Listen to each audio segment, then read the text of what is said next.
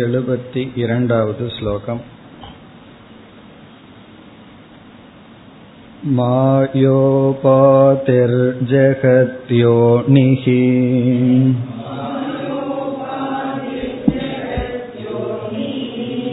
सर्वज्ञत्वातिलक्षणः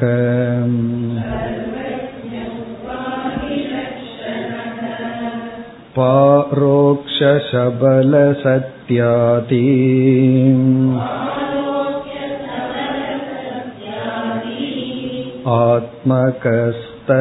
आत्मकस्तत्पदाभितः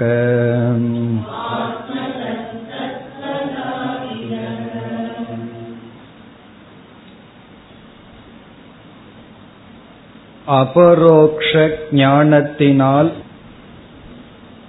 நாம் மோக்ஷத்தை அடைகின்றோம். அந்த அபரோக்ஷ ஞானத்தை சிரவண மனனத்தின் மூலமாக அல்லது மகா வாக்கியத்தின் மூலமாக அடைகின்றோம். மகா வாக்கியத்தின் மூலமாக அபரோக்ஷ ஞானம் அடையப்படுகின்றது. பிறகு நிதித்தியாசனத்தின் மூலமாக அந்த அபரோக்ஷ ஞானமானது நிலைப்படுத்தப்படுகிறது. இதுதான் நம்முடைய சித்தாந்தம். பலர் நிதித்தியாசனத்தினால்தான் அபரோக்ஷ ஞானத்தை அடைய முடியும். சாஸ்திர விசாரம் பரோக்ஷ ஞானத்தை தான் கொடுக்கும் என்று நினைக்கிறார்கள். அது தவறு.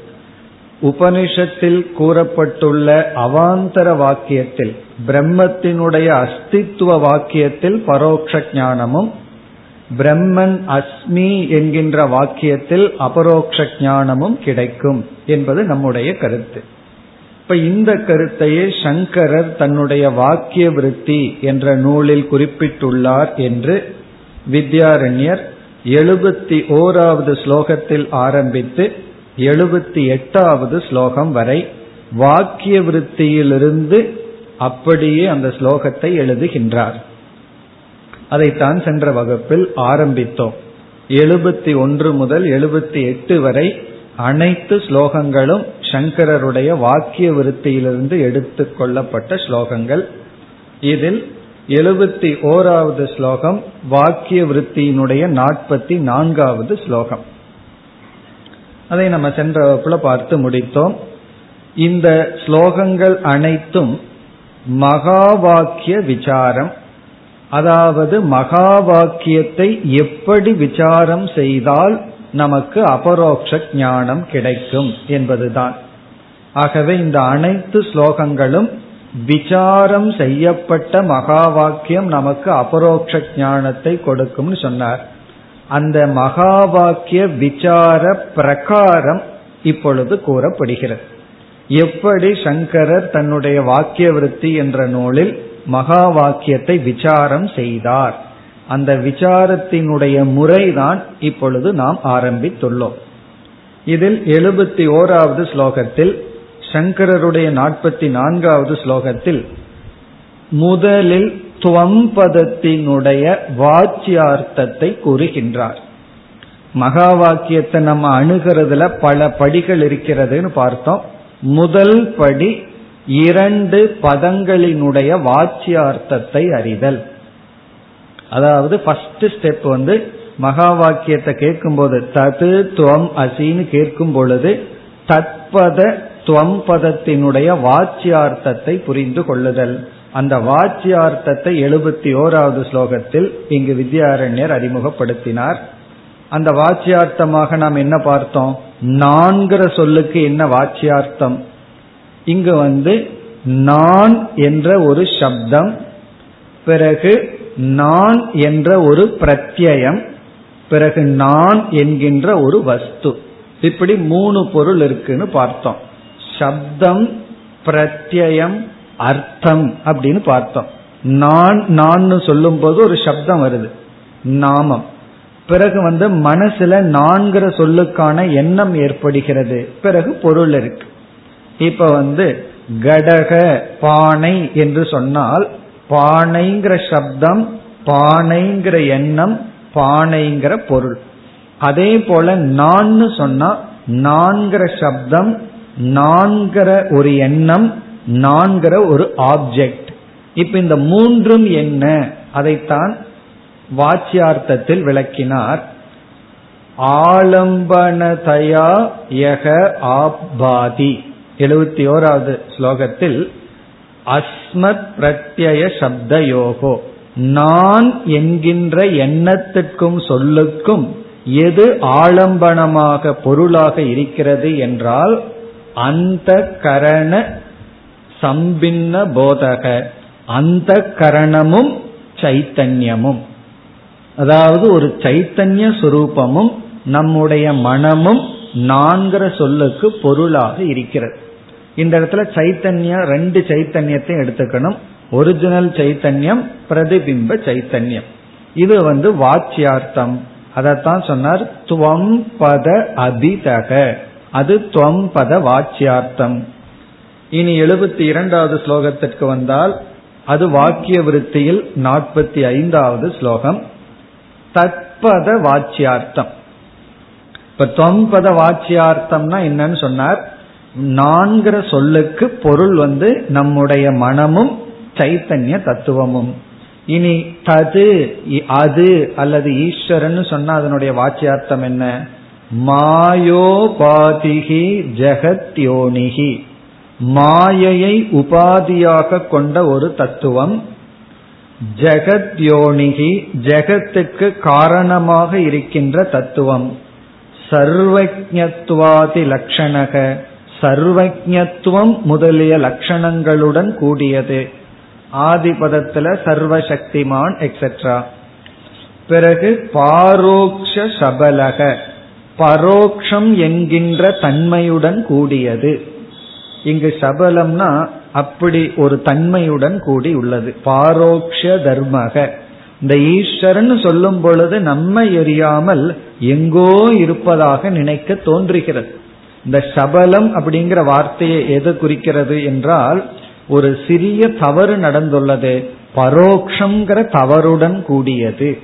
ஏன்னா நம்ம எரியாம ஈஸ்வரனை எங்கோ இருப்பதாக உணர்கின்றோம். இதெல்லாம் வந்து தடஸ்த லட்சணம். எப்படி வந்து ஜீவனுடைய தொன்பதத்திற்குள்ள சைத்தன்யமும் மறைஞ்சிருக்கோ அதே போல தத்பதத்திற்குள்ள மறைஞ்சிருக்கிற அர்த்தம் என்ன? சத்தியாதி ஆத்மகக. சத்தியம் ஞானம் முதலிய சுரூபத்துடன் கூடியது. இதெல்லாம் என்னன்னா தத்பத அபிதக. அபிதகன வாச்சியார்த்தக. இது தத்பதத்தினுடைய வாச்சியார்த்தம். இதெல்லாம் நம்ம வந்து இப்பொழுது சங்கரருடைய வாக்கிய விருத்தியில் இருக்கோம். எழுபத்தி எட்டாவது ஸ்லோகம் வரைக்கும் சங்கரருடைய வாக்கிய விருத்தியில் இருக்கோம். இந்த இடத்துல வந்து மகா வாக்கியத்தை நம்ம எப்படி விசாரம் செய்ய வேண்டும்? அதுல முதல் படி ததுத்துவம் இந்த இரண்டினுடைய வாச்சியார்த்தத்தை தெளிவாக உணர்தல்.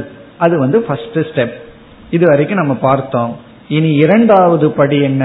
வாச்சியார்த்தத்தை தெரிஞ்சதற்கு பிறகு இரண்டாவது படி என்ன என்பதை அடுத்து எழுபத்தி மூன்றாவது ஸ்லோகத்தில் அறிமுகப்படுத்துகின்றார் எழுபத்தி மூன்று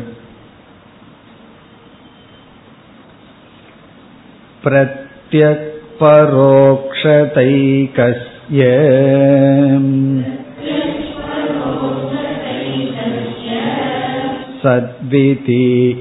सद्वितीयत्वपूर्णता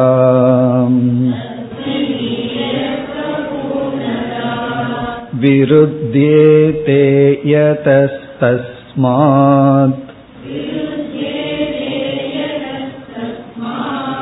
लक्षणा सम्प्रवर्तते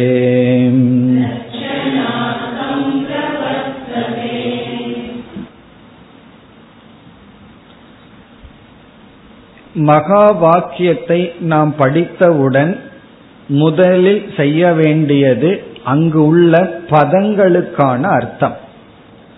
பதங்களுக்கான அர்த்தத்தை தான் முதல்ல பார்க்கணும். அதை நம்ம பார்த்துட்டோம். பார்த்த உடனே இரண்டாவது ஸ்டெப் வந்து சம்பந்தப்படுத்துதல். பதங்களை சம்பந்தப்படுத்தி பார்த்தல். சம்பந்த ஞானம் இரண்டாவது படி. அதாவது ஒரு வாக்கியத்தை நம்ம படிச்சு எந்த வாக்கியம் வேண்டுமானாலும் எடுத்துக்கொள்ளலாம் ஒரு சென்டென்ஸை நம்ம படிக்கிறோம் அப்படின்னா அந்த வாக்கியத்திலிருந்து சரியான ஞானம் வரணும்னா ஃபர்ஸ்ட் ஸ்டெப் அந்த வாக்கியத்தில் இருக்கிற ஒவ்வொரு வேர்டுனுடைய அர்த்தத்தை பார்க்கணும். ஒரு வேர்டுக்கு அர்த்தம் தெரியலனா உடனே டிக்ஷனரியில போய் பார்த்துருவோம். இரண்டாவது என்ன பண்ணுவோம்? எந்த சம்பந்தத்துல வாக்கியம் அமைஞ்சிருக்கு அப்படின்னு நம்ம பார்ப்போம். இப்ப வந்து காம் ஆணைய அப்படி ஒரு வாக்கியம் இருக்கு. குரு வந்து சிஷ்யனிடம் சொல்ற ஆசிரமத்துல நீ பசுவை அழைத்து வா. இப்ப இவன் உடனே அந்த சிஷ்யனுக்கு என்னென்ன அர்த்தம் தெரிஞ்சிருக்கணும்? பசு அப்படின்னா என்னன்னு தெரிஞ்சிருக்கணும். அழைத்து வா அப்படின்னா என்னன்னு தெரிஞ்சிருக்கணும். நீ அப்படின்னா என்னன்னு தெரிஞ்சிருக்கணும். நீங்கிற சொல் வந்து அது என்ன குறிக்குது? பசுங்கிற சொல் இந்த பொருளை குறிக்குது. அழைத்து வா அப்படின்னா நான் சென்று அதை அழைச்சு வரணுங்கிற கர்மத்தை குறிக்குதுன்னு புரிஞ்சிட்டு பிறகு அவன் அடுத்தது என்ன பண்ணுவான்? நான் பசுங்கிற பொருளை அழைத்து வர வேண்டும்ங்கிற செயலை செய்ய வேண்டும். அப்படி அவன் புரிஞ்சுக்கிறான். அப்படி சம்பந்தப்படுத்துகின்றான். சும்மா குரு வந்து பசு நீ அப்படின்னு சொல்லிட்டாருன்னு வச்சுக்கோமே. அவன் என்ன புரிஞ்சுக்குவான்? நீ பசுன்னு சொல்றார். அப்படி புரிஞ்சுக்குவான். அப்போ அங்க ஒரு சம்பந்தம். என்ன பசுன்னு சொல்றாரா? இனி என்னதான் சொல்றார்? அப்படின்னு ஒரு நமக்கு குழப்பம் ஏற்பட்டு விடும் ஆகவே அடுத்த பாயிண்ட் என்னன்னு சொன்னா ரிலேஷன்ஷிப் அப்படி இங்கு தத்துவம் அசி என்ற பதத்தோடு பார்க்கும் பொழுது இந்த உறவு எப்படி இருக்கின்றது என்றால் நீ அதுவாக இருக்கின்றாய் என்கின்ற ஒரு ஐக்கியம்ங்கிற உறவை குறிப்பிடுவதாக இருக்கிறது. அப்ப என்ன ஆயிடுது? ததுத்துவம் அசி என்ற மகா வாக்கியம் நீ அதுவாக இருக்கின்றாய் என்கின்ற ரிலேஷன்ஷிப் ஐக்கியத்தை போதிப்பதாக நமக்கு தெரிகிறது. அப்படி சம்பந்தத்தை பார்த்தவுடன் மனசுல என்ன ஸ்புரிக்கின்றது என்றால் தற்பதத்தினுடைய வாச்சியார்த்தம் துவம்பதத்தினுடைய வாச்சியார்த்தத்தை தெரிஞ்சிட்டதுனால ஐக்கியம்ங்கிற சம்பந்தத்தை கேட்டவுடன் விரோதமானது மனதில் ஸ்புரிக்கின்றது அது எப்படி இந்த தன்மையுடைய நானும் இந்த தன்மையுடைய ஈஸ்வரனும் ஐக்கியமாக முடியும் என்கின்ற விரோதம் உடனடியாக மனதில் தோன்றுகிறது. இது எப்ப தோன்றும் என்றால் ஐக்கியப்படுத்தும் பொழுதுதான் இந்த விரோதம் தோன்றும். ஐக்கியப்படுத்தாத வாக்கியத்துல விரோதம் தோன்றார். ஒரு கால் ஒரு வாக்கியம் வந்து துவம் தது தியாய அப்படின்னு இருந்ததுன்னு வச்சுக்கோமே. நீ அதை தியானம் செய். நீ அந்த ஈஸ்வரனை தியானம் செய் அப்படின்னா அங்கு ஒரு விரோதமும் வராது. நான் ஜீவன் ஈஸ்வரன் வணங்கத்தக்கவர் அவரை நான் தியானிக்க வேண்டும். அப்ப விரோதம் எப்ப மனசுல ஸ்புரிக்கும் என்றால் இந்த இரண்டுக்கும் ஐக்கியம்னு சொல்லும் பொழுது விரோதம் வந்துவிடும். அப்படி தது துவம் அசின்னு கேட்ட உடனே இது தத்பதம் இது துவம்பதம்னு தெரிஞ்சு ஐக்கியம்னு வந்த உடனே எப்படி விரோதமான இந்த இரண்டும் ஒன்றாகும் என்று தத்துக்கும் தொம்முக்கும் உள்ள விரோதம் மனதில் தோன்றுகிறது. அந்த விரோதத்தை இங்கு குறிப்பிட்டு விரோதம் தோன்றும் பொழுது வாச்சியார்த்தத்தை தியாகம் செய்து லட்சியார்த்தத்தை எடுக்க வேண்டும் என்ற ஒரு ஞானம் வருகின்றது இப்ப அந்த பகுதி தான் இங்கு அறிமுகப்படுத்துகிறது. இப்ப மகா வாக்கிய விசாரத்துல இரண்டாவது ஸ்டெப் வந்து சம்பந்தம் சம்பந்தத்தை பார்த்தல். அது இரண்டாவது ஸ்டெப். இங்க சம்பந்தம் வந்து ஐக்கிய சம்பந்தமாக இருக்கிறது. இப்ப ஐக்கிய சம்பந்தமாக இருக்கும் பொழுது விரோதம் தோன்றுகிறது. அந்த விரோத ஸ்புரணம் மூன்றாவது ஸ்டெப் விரோதம் வந்து மனசுல தோன்றுவது மூன்றாவது படி. இந்த விரோதம் தோன்றணும்னா இது ஐக்கியப்படுத்துகிறது அப்படின்னு நம்ம புரிஞ்சுக்கணும். இனி நான்காவது படி என்ன என்றால் விரோதம் தோன்றும் பொழுது விரோதம் இல்லாமல் நான் புரிந்து கொள்ள வேண்டும் என்றால் லட்சியார்த்தத்தை எடுத்துக்கொள்ள வேண்டும் என்று நாம் லட்சியார்த்தத்திற்கு செல்வது அடுத்தபடி அதெல்லாம் இந்த ஒரு ஸ்லோகத்தில் வைக்கப்பட்டுள்ளது. யார் சொல்லியிருக்கின்றார்? சங்கரர் கூறி இருக்கின்றார் இந்த எழுபத்தி மூன்றாவது ஸ்லோகம் வாக்கிய விருத்தியினுடைய நாற்பத்தி ஆறாவது ஸ்லோகம். அவரோட நாற்பத்தி ஆறாவது ஸ்லோகத்தை இங்கு குறிப்பிடுகின்றார். அப்ப இதற்குள்ள என்னென்ன படிகள் நடந்து விட்டாச்சு? மகா வாக்கியத்தை படிச்ச உடனே முதல்ல துவம் தது என்னங்கிற வாச்சியார்த்தத்தை பார்க்கிறோம். பார்த்த உடனே அடுத்த படியில ஐக்கியம்னு தான் அங்க சொல்லப்பட்டிருக்குன்னு புரிஞ்சுக்கிறோம். இத புரிஞ்ச உடனே விரோதம் அப்படிங்கிறது மனசுல தோன்றுகிறது. அந்த விரோதம் என்னன்னு இங்க குறிப்பிடுகின்றார்.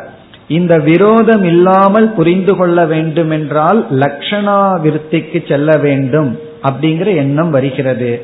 அதுவரை இங்கு சொல்லி இருக்கின்றார். இப்ப இங்கேயும் லக்ஷணைக்கு நாம் ஏன் போக வேண்டும்? அது கூறப்படவில்லை. அதையும் நம்ம புரிஞ்சுக்கணும். இந்த வாக்கியம் வந்து அர்த்தவாத வாக்கியமா இருந்தா லட்சணாவிருத்திக்கு போக கூடாது இப்போ ஒருத்தனை பார்த்து துவங் ராஜா அப்படின்னு சொல்றோம். ஒருத்தனை புகழ விரும்புறோம். நீ ராஜா அப்படிங்கிறோம். உடனே நம்ம போய் லட்சணாவிருத்திக்கெல்லாம் போகக்கூடாது. ஏன்னா அது ஸ்துதோ. அது ஸ்துதிக்காக ஐக்கியப்படுத்தி உள்ளது நீ இந்திரன் அப்படின்னு ஒருத்தனை பார்த்து சொல்றோம். அது வந்து ஸ்துதிக்காக சொல்றோம். ஸ்துதி செய்வதெல்லாம் அர்த்தவாதம்னு சொல்றோம். உண்மையிலேயே அங்க ஐக்கியப்படுத்துறதுக்காக நம்ம சொல்லல. நீயும் இந்திரனும் ஒண்ணுங்கிற ஞானத்தை கொடுக்கல. நீ இந்திரனை போன்றவன் ராஜாவை போன்றவன் சொல்றோம். அங்கெல்லாம் நம்ம லட்சியார்த்தத்துக்கு போகக்கூடாது. எந்த வாக்கியம் தாற்பரிய வாக்கியமோ அந்த வாக்கியத்துல விரோதம் வந்தாதான் லட்சியார்த்தத்திற்கு செல்ல வேண்டும். முக்கியமாக ஐக்கிய ஞானத்திற்காகவே சொல்லப்பட்ட வாக்கியத்தை பார்க்கும் பொழுது அப்பொழுது லட்சியார்த்தத்திற்கு செல்ல வேண்டும். பல சமயங்கள்ல நம்ம விவகாரத்துல இத தெரியாம லட்சியார்த்தத்துக்கு போயிரும். யாராவது நம்ம பார்த்து ஏதாவது ஜோக்குக்கு ஒன்று சொல்லுவார்கள். அதை அர்த்தவாதம் எடுத்துக்கணும். அதை எடுத்துக்காம உடனே லட்சியார்த்தத்துக்கு போய் நீ இந்த எண்ணத்துல சொன்ன அப்படி சொன்னேன்னு எல்லா ரகலையும் வர்றதுக்கு காரணம் என்ன? எங்க வாச்சியார்த்தத்தை எடுத்துக்கணும்? எங்க லட்சியார்த்தத்தை எடுத்துக்கணுங்கிற ஒரு விவஸ்தை இருக்கு. இங்க மகா வாக்கியம் வந்து ஒரு அர்த்தவாத ஸ்துதிபர வாக்கியம் அல்ல. இது வந்து தாத்பரிய வாக்கியம். தாத்பரிய வாக்கியம்னு எப்படி தெரியுதுன்னா அதெல்லாம் உங்களுக்கு தெரியும். ஷட் விதம் ஆறு விதமான அனாலிசிஸ்ல இதுதான் தாத்பரியம்னு நம்ம புரிஞ்சிட்டோம். ஆகவே லட்சணைக்கு செல்ல வேண்டும். இப்ப இவ்வளவு கருத்தும் இந்த ஒரு ஸ்லோகத்தில் அடங்கியுள்ளது. இப்ப நம்ம முதல் வரியில என்ன விருத்த அம்சம் ஸ்புரிக்கிறது? நான் ஜீவன் அந்த ஈஸ்வரனுடன் ஒன்றுன்னு சொன்ன உடனே என்ன விருத்த அம்சம் நமக்கு தோன்றுகிறது? ஸ்லோகத்திற்குள் சென்றால் பிரத்யக் பரோக்ஷதா ஏகஸ்ய ஏகஸ்ய ஒன்றிற்கு. இப்ப ஐக்கியப்படுத்தி விட்டால் நானும் அந்த ஈஸ்வரனும் ஒன்று என்று ஐக்கியப்படுத்திவிட்டால் எப்படி இந்த ஒன்றுக்கு? பிரத்யக் பரோக்ஷதா. பிரத்யக் என்றால் மிக அருகில் இருப்பது. பரோக்ஷதா என்றால் மிக தூரத்தில் இருப்பது. எங்கோ இருக்கின்ற அந்த ஒன்றும் இங்கு இருக்கின்ற நானும் இந்த இரண்டு விருத்தம் எப்படி ஒன்றுக்கு சம்பவிக்கும்? நீயும் ஈஸ்வரனும் ஒன்றுன்னு சொல்லிட்டா அது எப்படி ஒரு வஸ்துவுக்கு அருகில் இருத்தல் தூரத்தில் இருத்தல் என்கின்ற விருத்தமான தர்மம் சம்பவிக்கும்? ஒரு வஸ்து வந்து ஏதோ ஒரு தர்மத்துல தான் இருக்கும் இப்ப வந்து ஒருவரே குட்டையாக இருக்கிறார் நெட்டையாக இருக்கிறார்னு சொல்ல முடியுமா? அது வந்து ஒருவரே அப்படி இருக்க முடியாது. ஏன்னா ரெண்டு விருத்தமா இருக்கு. இங்கேயும் இருக்கு அங்கேயும் இருக்குன்னா ரெண்டு வஸ்து இங்க ஒன்னு அங்க ஒன்னு இருக்கலாம். ஒரே வஸ்து இங்கேயும் அங்கேயும் இருக்க முடியாது. இப்ப நம்ம வந்து இங்கேயும் வீட்லயும் இருக்க முடியாது. நாம ஒரே ஆள் ஏதோ ஒரு இடத்துலதான் இருக்க முடியும். அப்படி ஏகசிய ஐக்கியம்னு சொன்ன உடனே ஒரு வஸ்துவுக்கு பரோக்ஷதா பிரத்யத்துவம் எப்படி சம்பவிக்கும்? விருத்தமா இருக்கிறதே. அது மட்டுமல்ல அதை விட முக்கியமான விருத்தத்தை சொல்கின்றார் சத்விதீயத்துவ பூர்ணதா. சத்விதீயம் என்றால் இருமைகளுடன் கூடியது. யாரு? நம்ம ஜீவர்கள். ஏன்னா நீ நான் அவர்கள் இவர்கள் அப்படின்னு சொல்லி பல ஜீவர்கள் சத்விதீயம்னா ஒன்றுக்கு மேல் கூடியது பூர்ணதா என்றால் இருமையற்ற ஒன்றாக இருப்பது பரமாத்மா. அப்படி பூர்ணத்துடன் கூடிய தன்மையுடைய பரமாத்மா சத்விதீயத்துவ இருமையுடன் கூடிய ஜீவர்கள் ஏகசிய ஒன்றிற்கு இரண்டாவது வரையில விருத்தியேதே யதக. யாது காரணத்தினால் விருத்தமாகின்றதோ? எதன் காரணத்தினால் விரோதம் ஆகின்றதோ? அதாவது பிரத்யக் பரோக்ஷம் என்றும் சத்விதீயம் பூர்ணத்துவம் என்றும் ஒரு பொருளுக்கு எதனால் விருத்தம் வருகின்றதோ? இதுவரைக்கும் நம்ம எவ்வளவு ஸ்டெப் வந்துட்டோம். மகா வாக்கியத்தை படிச்ச உடனே நான் பிறகு ஈஸ்வரன் அதாவது தொம் பதம் தத்பதத்திற்கான அர்த்தம் என்ன அப்படின்னு பதத்தினுடைய அர்த்தத்தை தெரிஞ்சு வாச்சியார்த்தத்தை தெரிஞ்சிட்டோம். தெரிஞ்சதற்கு பிறகு என்ன பண்ணியிருக்கோம்? அது என்ன சொல்லுதுன்னு கவனிக்கும் பொழுது ஐக்கியம்ங்கிறத சொல்லுதுன்னு கவனிச்சிட்டோம். ஐக்கியம்னு சொன்னா உடனே இந்த விரோதம் நம்ம மனசுல வரும்.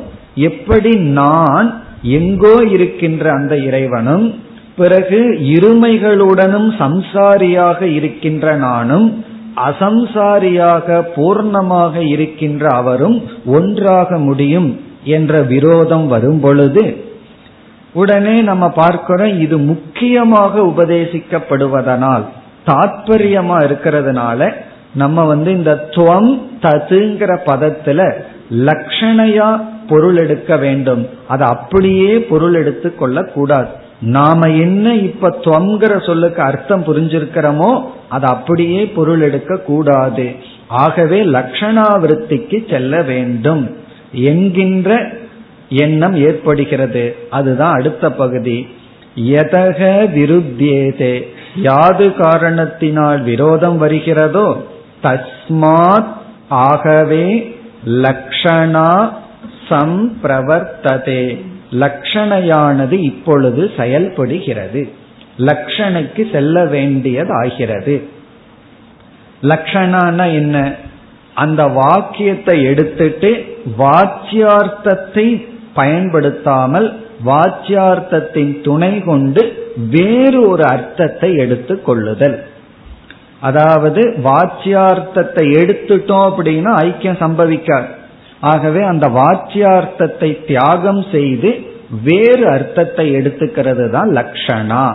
இப்ப லக்ஷணார்த்தம் அப்படின்னு சொன்னா நாம் வாச்சியார்த்தத்தை தியாகம் செய்து வேறு பொருளை எடுத்து கொள்ளுதல். அந்த பொருளை எடுத்துட்டு பார்த்தோம்னா விரோதம் எல்லாம் இருக்க ஐக்கியப்படுத்த முடியும். இந்த அளவுக்கு வந்திருக்கு. இனி உடனே உங்க மனசுல என்ன தோன்றும்? எந்த விதமான லட்சணை எடுக்க வேண்டும்? ஏன்னா இந்த லட்சணை எடுக்கிறதுலே பல விதம் இருக்கு. இதெல்லாம் ரொம்ப சுருக்கமா இங்கு சொல்லப்படு சில இடங்கள்ல எல்லாம் இதையவே ரொம்ப விசாரமா நம்ம படிப்போம். இந்த இடத்துல மிக சுருக்கமா மகா வாக்கிய விசார பிரகாரம் கூறப்பட்டுள்ளது. இனி அடுத்த ஸ்லோகத்துல வித்யாரண்யர் எடுத்து கோட் பண்ற ஸ்லோகம் வந்து பல லட்சணைகள் இருந்த போதிலும் இந்த லட்சணையை தான் எடுத்து கொள்ள வேண்டும் என்று குறிப்பிடுகின்றார். எழுபத்தி நான்காவது ஸ்லோகம் அதாவது எந்த லட்சணை எடுக்க வேண்டும் என்று குறிப்பிடுகின்றார்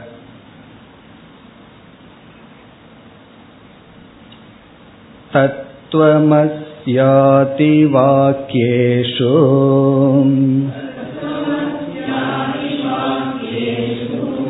लक्षणा भागलक्षणा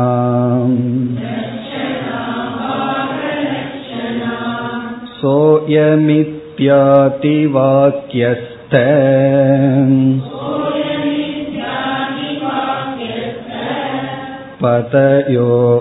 पतयोरिवनापरा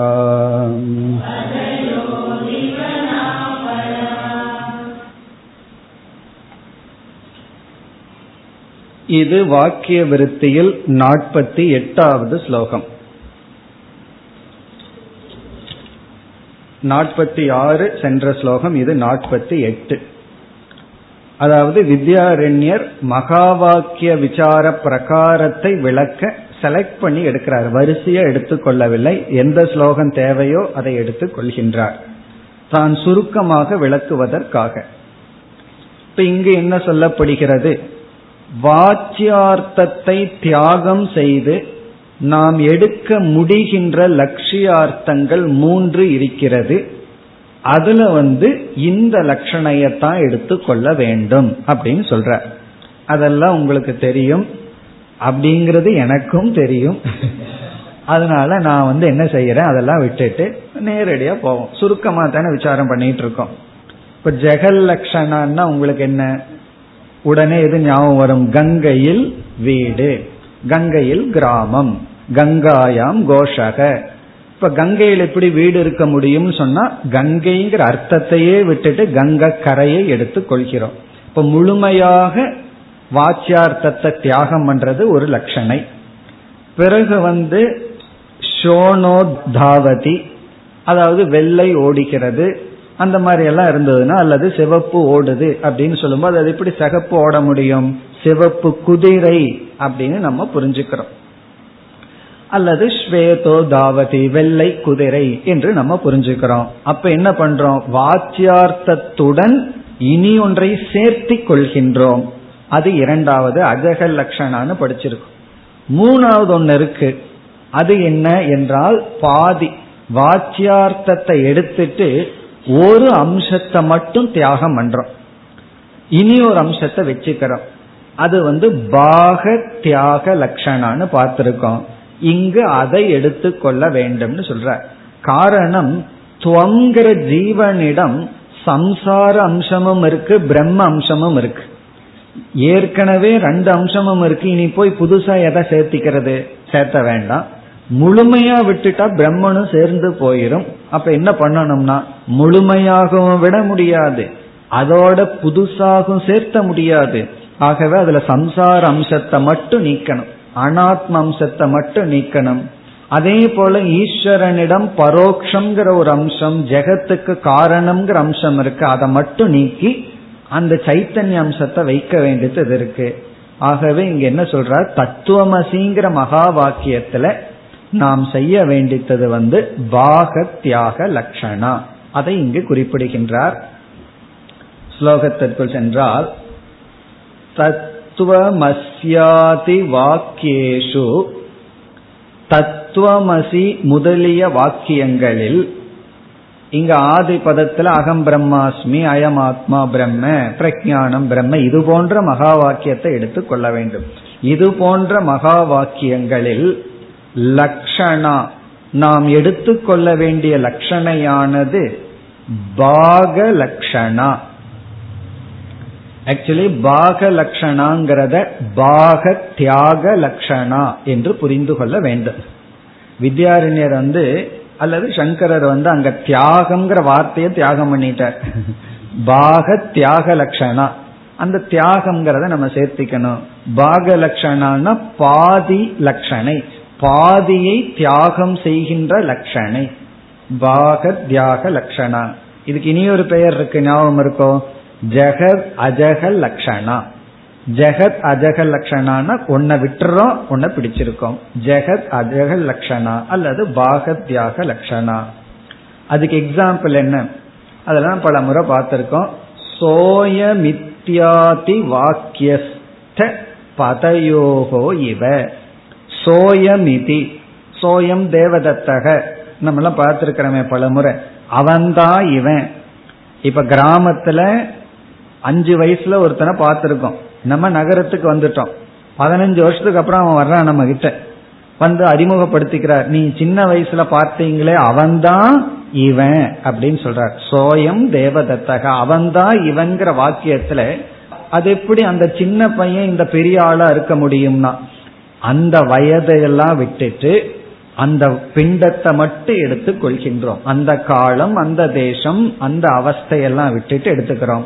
அதுதான் இங்கு. அதுல இப்படி பாதிய தியாகம் பண்றோம். இங்கேயும் தியாகம் பண்ணி அந்த உடலை மட்டும் எடுத்துக் கொள்கின்றோம். அப்படி சோயம் அவன்தான் இவன் இத்தியாதி வாக்கியத்தை அது போன்ற வாக்கியத்தில் உள்ள பதயோகோ இவ. பதங்களில் எப்படி பாதியை தியாகம் செய்கின்றோமோ அதுபோல ந அபரா.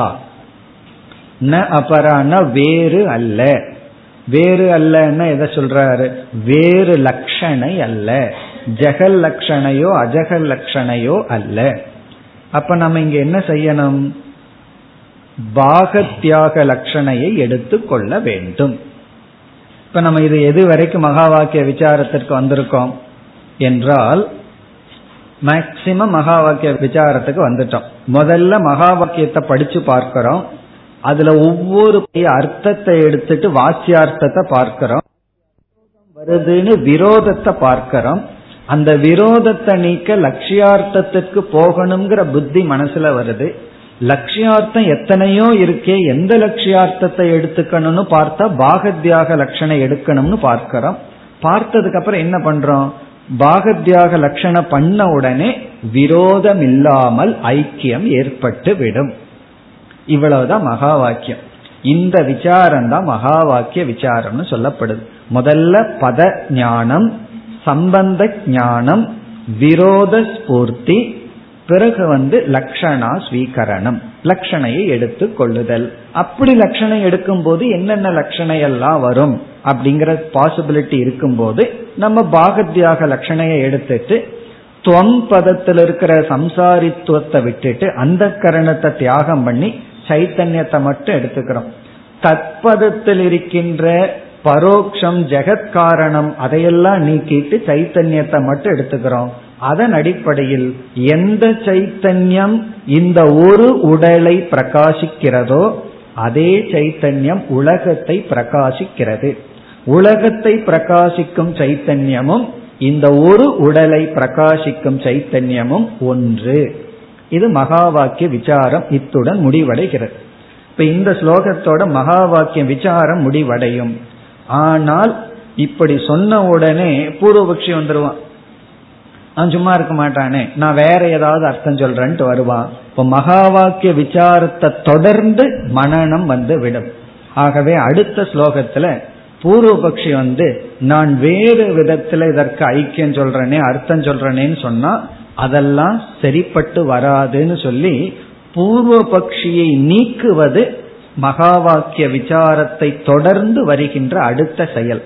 இப்ப அடுத்த ஸ்லோகத்துல நம்ம வந்து பூர்வபக்ஷி வருகின்றான். அவன் வந்து என்ன சொல்றான்? நான் வேற விதத்துல இதுக்கு அர்த்தம் சொல்றேன்ட்டு நம்மை குழப்ப வருகின்றான். சில பேர் நமக்கு தெளிவு கொடுக்க வருவார்கள். சில பேர் நம்ம குழப்ப வருவார்கள். இப்ப பூர்வபக்ஷி குழப்ப வரும் பொழுது நம்ம வந்து அது தவறு. இதுதான் சரியான ஞானம்னு சொல்கின்றோம். உண்மையிலேயே சென்ற ஸ்லோகத்துடன் மகா வாக்கிய விசார பிரகாரம் முடிவடைகிறது. சிரவணம் ஓவர்.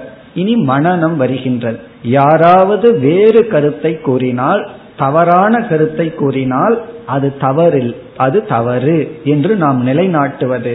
இப்ப நம்ம எழுபத்தி ஐந்தாவது ஸ்லோகத்துல வேறெல்லாம் எந்த விதத்துல தப்பா புரிஞ்சுக்க வாய்ப்பு இருக்குன்னு பூர்வபக்ஷி சொல்ல அது இல்லை என்று சொல்கின்றோம் ஆகவே இது ஒரு விதமான மனன பகுதி என்று எடுத்துக்கொள்ளலாம் எழுபத்தி ஐந்தாவது ஸ்லோகம்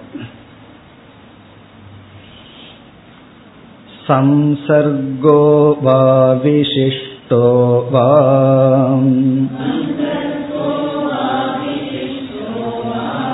वाक्यार्थो नात्र सम्मतक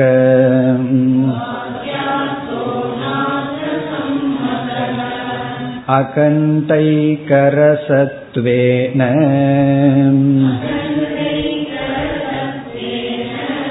वाक्यार्थो विदुषां मतक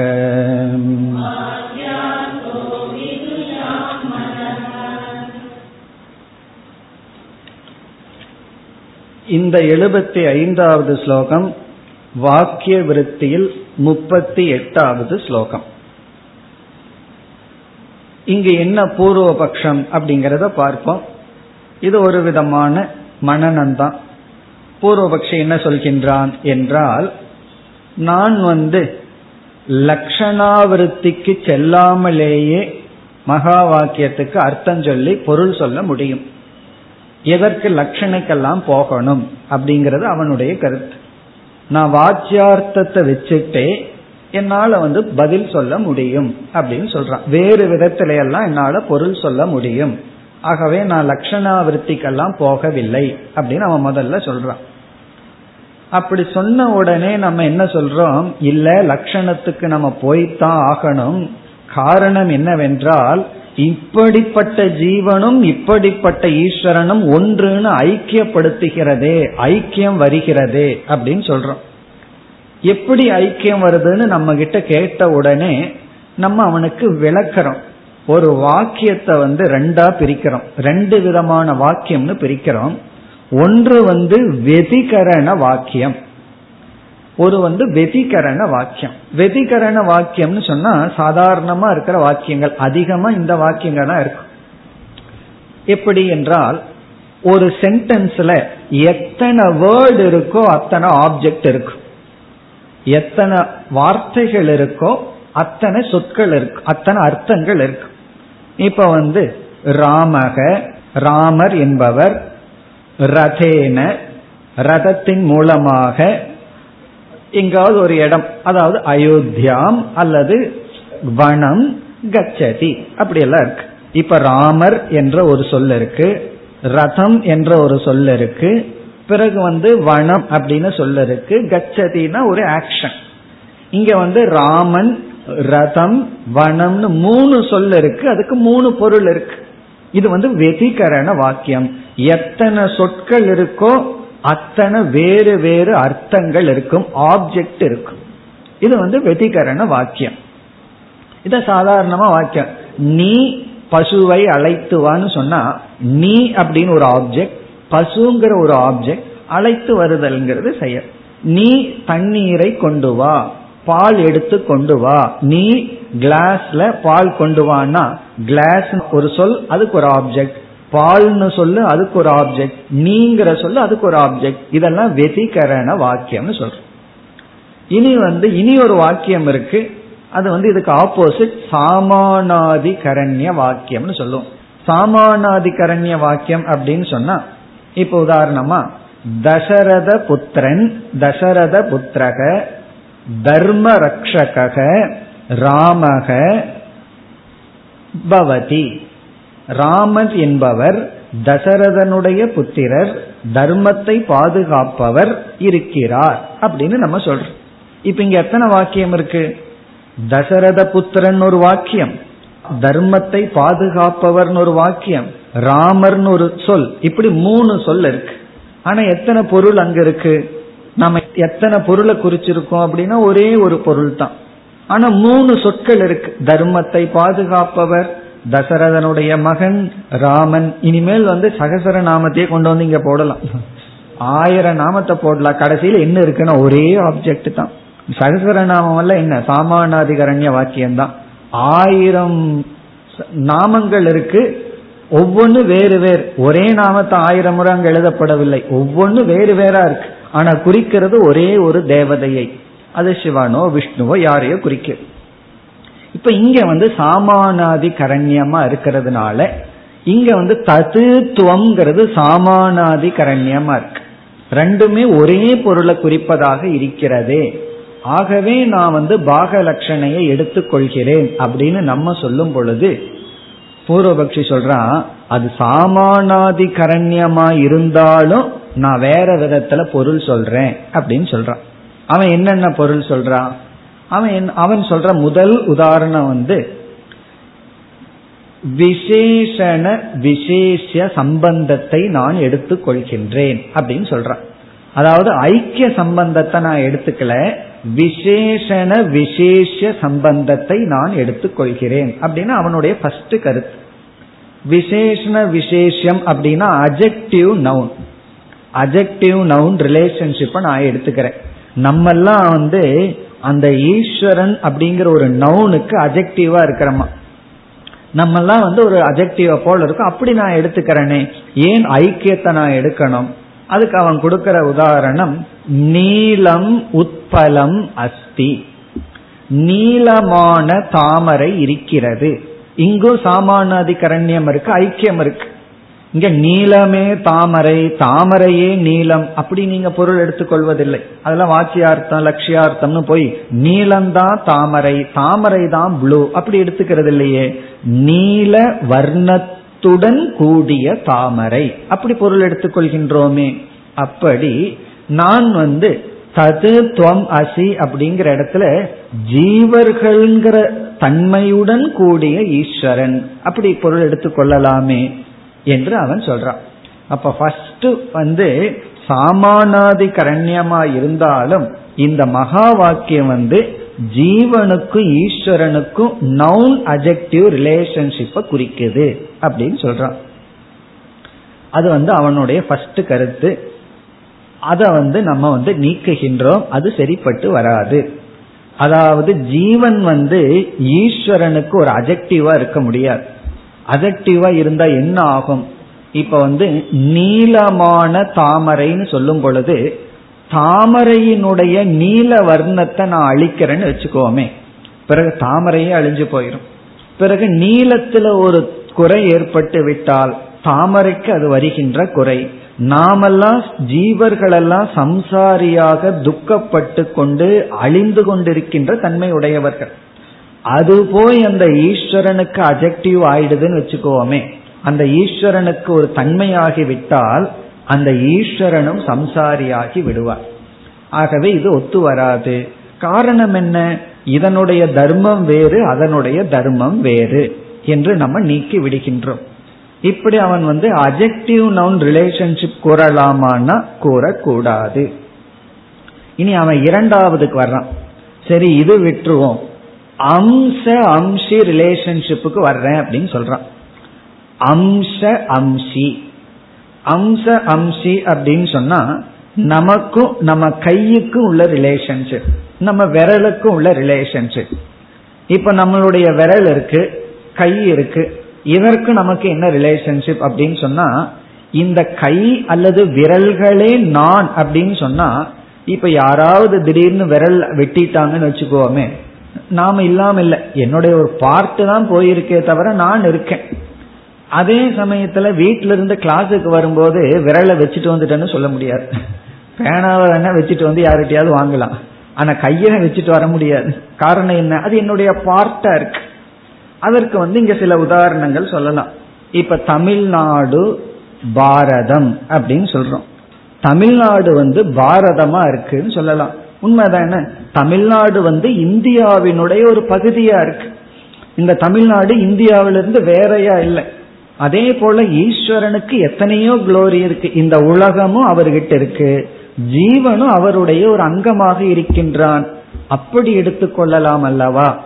அப்படின்னு கேட்டா நம்ம என்ன சொல்றோம்? அப்படியும் எடுத்துக்கொள்ள முடியாது. நாமெல்லாம் பகவானுடைய அங்கமா இருக்கிறோம்னு வச்சுக்கோமே. அங்கத்துல ஒரு குறை வந்தால் அது அங்கிக்கு வருகின்ற குறை. இப்ப என்னுடைய வந்து விரல் வந்து சுண்டு விரல் வந்து எனக்கு ஒரு அங்கம்தான். அதுல ஏதோ ஒரு அல்சர் வருது ஏதோ ப்ராப்ளம் வருதுன்னா எனக்கு எனக்கு வரல என்னுடைய அங்கத்துக்கு தான் வருதுன்னு விட்டு வைக்க முடியுமா? அப்படியே விட்டு வச்சா என்ன ஆகும்னா அது அப்படியே என்ன ஸ்ப்ரெட் பண்ணி என்னையே அழிச்சு விடும். அல்லது ஒரு மரம் இருக்கு ஒரு மரத்துல ஒரு கிளையில தான் என்னைக்குமே ஏதாவது ஒரு நோய் எல்லாம் வரும். பிறகு என்ன ஆகும் பார்த்தீங்கன்னா அது அப்படியே மரத்துக்குள்ள பரவி மரமே அழிஞ்சிடும் பட்டு போயிடும் அப்படி சம்சாரியான ஜீவனை போய் பகவானுடைய ஒரு அங்கமாக சொல்ல முடியாது. ஆகவே என்ன பொருள் அப்படின்னா ஜீவனுக்கும் ஈஸ்வரனுக்குள்ள சம்பந்தம் வந்து அஜெக்டிவ் நவுன் விசேஷண விசேஷமாக இருக்க முடியாது. அம்ச அம்சியாகவும் இருக்க முடியாது. பிறகு எப்படி இருக்க முடியும்னா நாம சொன்னது போல அகண்ட ஏக ரசம். அது நம்முடைய அர்த்தம். அகண்டம்னா பிளவுபடாத ஏக ரசம்னா ஒரே சொரூபமானது. இதுதான் அர்த்தம். இந்த ஜீவனும் ஈஸ்வரனையும் பாகத்தியாக லட்சணம் பண்ணி ரெண்டு பேர்த்துக்குள்ள மாயா அம்சத்தை நீக்கணும்னா அகண்டம்னா இரண்டுக்கும் பிளவுபடாத ஏக ரசம் இந்த ஏக ரசத்துல நோ அஜெக்டிவ் அகண்டம்னா நோ பார்ட் அண்ட் வேர்ல்ட் இது பகுதி அப்படிங்கறதெல்லாம் இல்லை. இதுதான் அர்த்தம் அப்படின்னு நம்ம சொல்றோம். இந்த அனைத்து கருத்தும் நாம் இப்ப படிச்ச ஸ்லோகத்தில் இருக்கு. ஸ்லோகத்திற்குள் சென்றால் சம்சர்கக வா. சம்சர்க்கம் என்றால் அஜெக்டிவ் நவுன் ரிலேஷன்ஷிப் சம்சர்க்கம் விசேஷண விசேஷ பாவம். அதாவது நீலம் உட்பலம். அதை ஞாபகம் வச்சுக்கலாம். சம்சர்கக அப்படின்னா நீளமான தாமரை அது போன்றோ சம்சர்க்க அர்த்தம் அப்படின்னு சொன்னா ஜீவனுக்கும் ஈஸ்வரனுக்கும் உள்ள ஐக்கியம் வந்து சம்சர்க்கம் அல்ல. அதாவது விசேஷண விசேஷம் அல்ல. விசிஷ்டக வா. விசிஷ்டம் அப்படின்னு சொன்னா அம்ச அம்சி அர்த்தம். அதாவது அம்சம் அப்படின்னு ஒரு பகுதி தமிழ்நாடு பாரதம்னு சொன்னது போல. அம்ச அம்சி விசிஷ்ட அர்த்தம். அல்லது தண்டபாணிகி ஸ்கந்தக. தண்டத்தில் பாணி தண்டத்தை அதாவது கையில் தண்டத்தை உடையவர். இதெல்லாம் அம்ச அம்ச ரிலேஷன்ஷிப் விசிஷ்டகவா. இப்ப விசிஷ்டம் அப்படின்னு சொன்னா ஜீவர்களெல்லாம் ஈஸ்வரனுடைய ஒரு பகுதி. சம்சர்க்கம் என்றால் ஜீவர்களெல்லாம் ஈஸ்வரனுடைய ஒரு குவாலிட்டி குணம். அதாவது ஜீவர்களெல்லாம் ஈஸ்வரனுக்கு ஒரு குவாலிட்டி குணமா இருக்கிறார்கள் அல்லது ஜீவர்களெல்லாம் ஈஸ்வரனுடைய ஒரு குவாலிட்டி பகுதியாக இருக்கிறார்கள். இந்த குவாலிட்டிக்கும் அம்சத்துக்கு என்ன வித்தியாசம்? ஒரு மலர் இருக்கு. அந்த மலர் மென்மையா இருந்ததுன்னா அது வந்து குணம். அந்த மலருடன் பல இதழ்கள் எல்லாம் கூடி இருந்ததுன்னா அது அம்சம். பல அம்சத்துடன் சேர்ந்தது மலர்.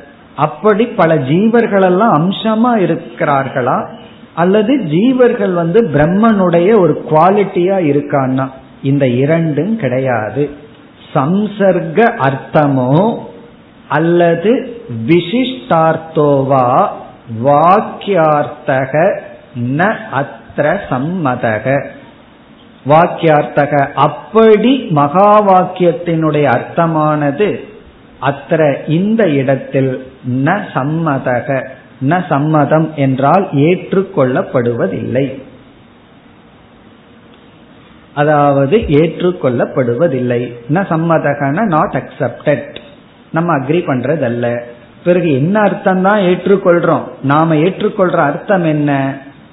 இரண்டாவது வரி அகண்ட ஏக ரசத்துவேன அகண்டம் என்றால் பிளவுபடாத.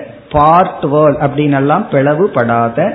ஏக ரசம் இங்க வந்து குணம் குணி அப்படின்னு எல்லாம் சொல்லாம ஏகரசம். ஏகரசம்னா அங்க ஒண்ணுதான் இருக்கு. இங்க ரசம்னா சொரூபம். ஏக சொரூபம் ஏக்கம்தான் சொரூபமா இருக்கே தவிர அங்க போய் வந்து குணம் குணினெல்லாம் பிரிக்க முடியாது. ஏக ரசத்துவேன வாக்கியார்த்தக மதக.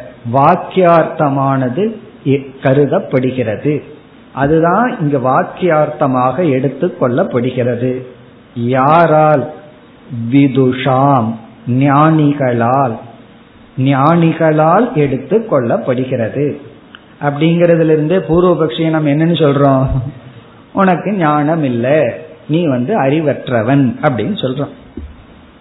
அப்ப அவிதுஷாம் நீ சொல்ற மதம் எல்லாம் இருக்கட்டும். அதாவது அறிவில்லாதவர்கள் எப்படி வேணாலும் பொருள் எடுத்துக்கொள்ளலாம் விதுஷாம். இது யாரு? சங்கரரே அப்படி கோட் பண்ற ஞானிகள் வந்து இப்படித்தான் பொருள் எடுக்கிறார்கள். விளக்காசிரியர் அந்த விதுஷாங்கிறதுக்கு ஏதாவது பெயரை கொடுக்கணுமல்ல? அது உடனே வந்து வியாசருடைய பெயரை கொடுப்பார்கள். வியாசர் போன்ற மகான்களால் இப்படித்தான் பொருள் கொள்ளப்பட்டுள்ளது. வியாசர் போன்றவர்கள் எல்லாம் இப்படித்தான் பொருள் எடுத்துக் கொள்கிறார்கள். மகா வாக்கியத்தை பார்க்கும்போது விசிஷ்டார்த்தமோ சம்சர்க்க அர்த்தமோ எடுத்துக்கொள்ளப்படுவதில்லை அதை விட்டுட்டு அகண்ட ஏக்க ரசத்தை தான் எடுத்துக் கொள்கிறார்கள். இந்த அகண்ட ஏக ரசம்னா எப்படி இருக்கும்? அதை அடுத்த ஸ்லோகத்தில் விளக்குகின்றார். இப்ப அடுத்த ஸ்லோகம் வந்து அகண்ட ஏக ரசத்தினுடைய விளக்கம் அகண்ட ஏக ரசத்தை எப்படி புரிந்து கொள்வது எழுபத்தி ஆறாவது ஸ்லோகம் प्रत्यग्बोधो य आभाति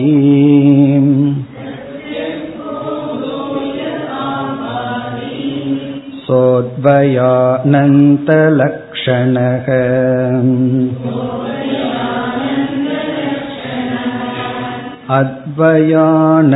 अद्वयानन्तरूपश्च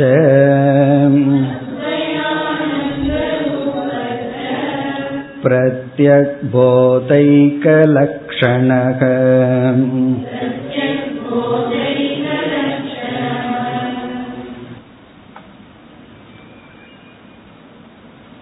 இரண்டு தத்துவங்களை குறிப்பிட்டு இந்த இரண்டு தத்துவங்களும் அகண்ட ஏகரசம் அப்படின்னு எப்பொழுது சொல்ல முடியும் என்றால் எப்பொழுது அந்த ரெண்டையும் திருப்பி திருப்பி ஐக்கியப்படுத்த முடியுமோ அப்பொழுது சொல்ல முடியும். இப்ப வந்து தது இஸ் ஈக்வல் டு துவம் அப்படிங்கிறது வாக்கியம்.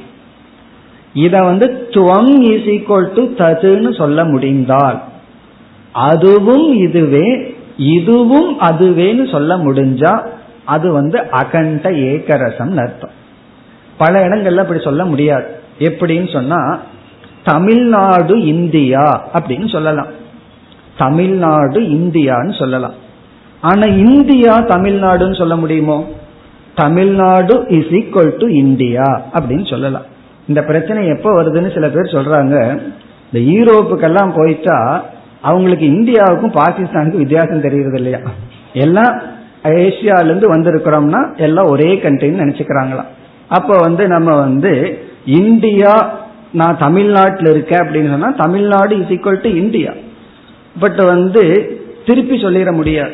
இந்தியா இஸ் ஈக்குவல் டு தமிழ்நாடுன்னு சொல்லிட முடியாது. காரணம் என்ன என்றால் இந்தியா அப்படிங்கிறது வந்து தமிழ்நாடு மட்டுமல்ல.